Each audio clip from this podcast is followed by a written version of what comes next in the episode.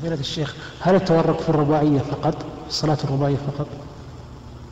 التورك بارك الله فيك يكون في التشهد الثاني من كل صلاة فيها تشهدان كالمغرب والظهر والعصر والعشاء وأما الصلاة التي فيها تشهد واحد فإنه لا يتورك فيها ثم التورك يكون في التشهد الأخير الذي يعقبه السلام فلو فرضنا أن الإنسان دخل مع الإمام في الركعة الثانية.